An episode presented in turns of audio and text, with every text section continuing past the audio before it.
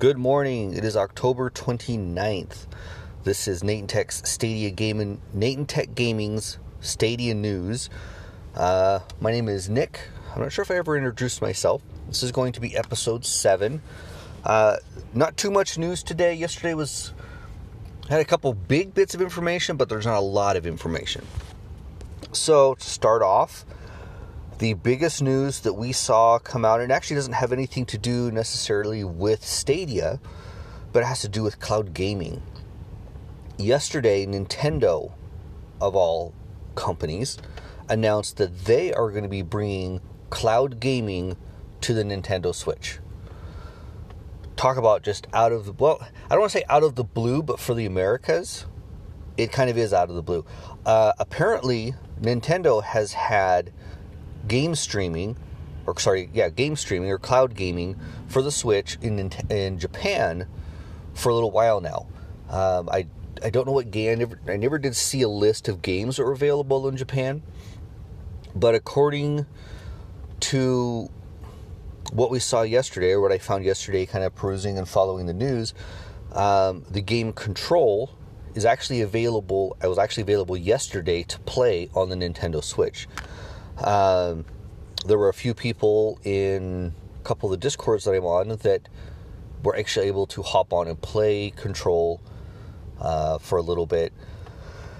One of them said that he felt like he was kind of in a couple, in a queue to play, or maybe it just wasn't, you know, quite kicking him in like he thought. He did notice a little bit more lag than he noticed on Stadia, um, and it didn't seem to be super clear. So probably going to be something they're working on. I don't know how big their infra- infrastructure is and stuff over here versus Japan. Um, they did also say on their one of their Twitter, uh, one of their tweets, I should say, that Hitman three will also be coming next year to Nintendo's cloud gaming. So it doesn't look like they have a huge library library library right now, but something that they're going to be working on, and obviously are open to cloud gaming on the Switch. Now, Switch is kind of one of those devices where it's designed a little more for offline use because it's designed to be portable.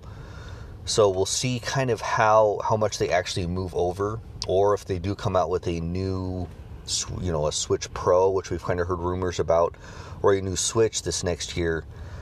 It may be something that maybe has a cellular option, um, where you can get five G on it, or something along those lines. So definitely interested in something we are going to be following. I'm going to be moving a little more. Most of the stuff is going to be based around Stadia, but if I do see other cool cloud gaming news, I will definitely be bringing it up. Uh, the other cool thing, and I, this wasn't really any news, but somebody had mentioned it yesterday. Uh, since launch, Stadia has given us fifty-two pro games. So in a year, because this is, you know, November is going to be the twelfth month that we've been able to play Stadia.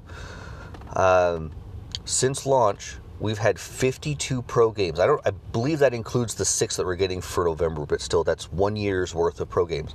Now, originally, when they were talking about pro games, they were telling us that we were going to get one to two a month, which would have been, so two a month would have been twenty-four.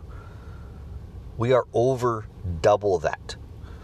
Um, so we've been getting, let's say on average, four, let's say a little over four a month. Um, which is, I mean, a great value at nine ninety-nine a month, fifty-two free games, and most of them, and there are a few indies in there, but I would say most of them are, I would say majority of them are actually above your your indie level, at least your cheap indie level. Um, I've enjoyed a, quite a few of the the free program pro games that we've we've gotten. Uh, Dig two I finished. Uh, oh, what was the puzzle one that I finished? I want to draw a complete blank on that one. Uh, but I've I've tried a.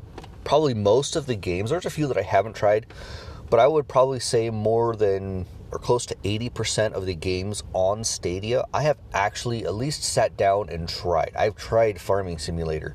My daughter loves that one, by the way. Uh, it's one of her favorite games. But I have tried almost all of the games on there just because they're so easy to hop into. Like, you know, I'm in the mood to try something new. I just hop on and play. And that's my favorite part. One of my favorite parts about Stadia is we don't have to worry about that kind of stuff. It, it gives me the opportunity to try new games, and something that I didn't think I would like, I've actually liked. Uh, so it's, I don't want to say it's opened my eyes, but I, I'm being open to trying new things and making it that easy to play. It's, you know, I've found and I've expanded my horizons a little bit on games that I like to play. Dig two, I didn't think I was going to like, but I ended up, you know, putting ten hours into the game and finishing it. So, uh, yeah, that's today's news. Not a lot. I will be going over a lot of the stuff we've been talking about more in depth uh, tonight, probably around nine thirty, ten p.m. Mountain Time. So that's going to be about eight, nine o'clock Pacific Time. If you guys are interested in joining in, and we will see you then, and probably be back on tomorrow because I know we're going to have our Thursday news from Stadia today, or at least we should, and uh, we'll be back tomorrow. See you then.